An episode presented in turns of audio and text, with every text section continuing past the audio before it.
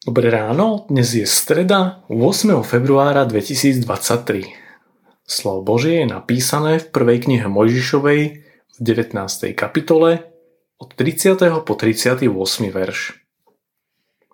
Potom vyšiel Lót z Coáru a usadil sa aj so svojimi dvoma cérami v horskom kraji, lebo sa bál bývať v Coáre.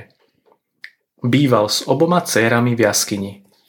Raz povedala staršia mladšej – Náš otec je starý a v krajine nie je to muža, ktorý by vošiel k nám, ako je zvykom na celom svete. Poď, dajme sa otcovi napiť vína a ľahnime si k nemu, tak po našom otcovi zachováme potomstvo. V tú noc sa dali otcovi napiť vína. Potom vošla staršia a ľahla si k otcovi, on však nevedel ani kedy si ľahla, ani kedy vstala. Na druhý deň povedala staršia mladšej – Hľa minulej noci som ležala so svojím otcom. Dajme sa mu aj tejto noci napiť vína.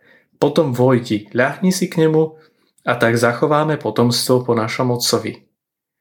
Dali sa teda napiť otcovi vína, aj tej noci potom mladšia vstala a ľahla si k nemu, on však nevedel ani kedy si ľahla, ani kedy vstala. Tak obe Lótove céry počali od svojho otca. Staršia porodila syna a dala mu meno Moab. On je právcom Moábcov až podnes.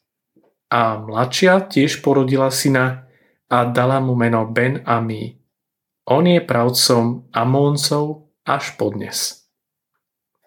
Pre Boha nič nie je nemožné. Začína sa to na prvý pohľad strašne, incestom.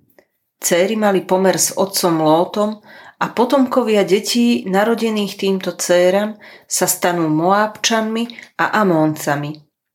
No Božie slovo nás posúva ďalej. Starozmluvná kniha Rúd ju spomína ako Moábskú ženu. Prečo sa Boh obťažuje toto zdôrazniť?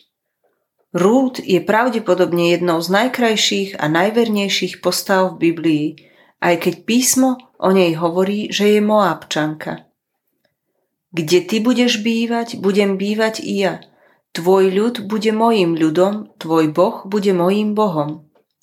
Nie je to úžasné, že napriek incestu a hriechu Sodomy doslova z popola vyrastá línia nášho pána a spasiteľa Ježiša Krista?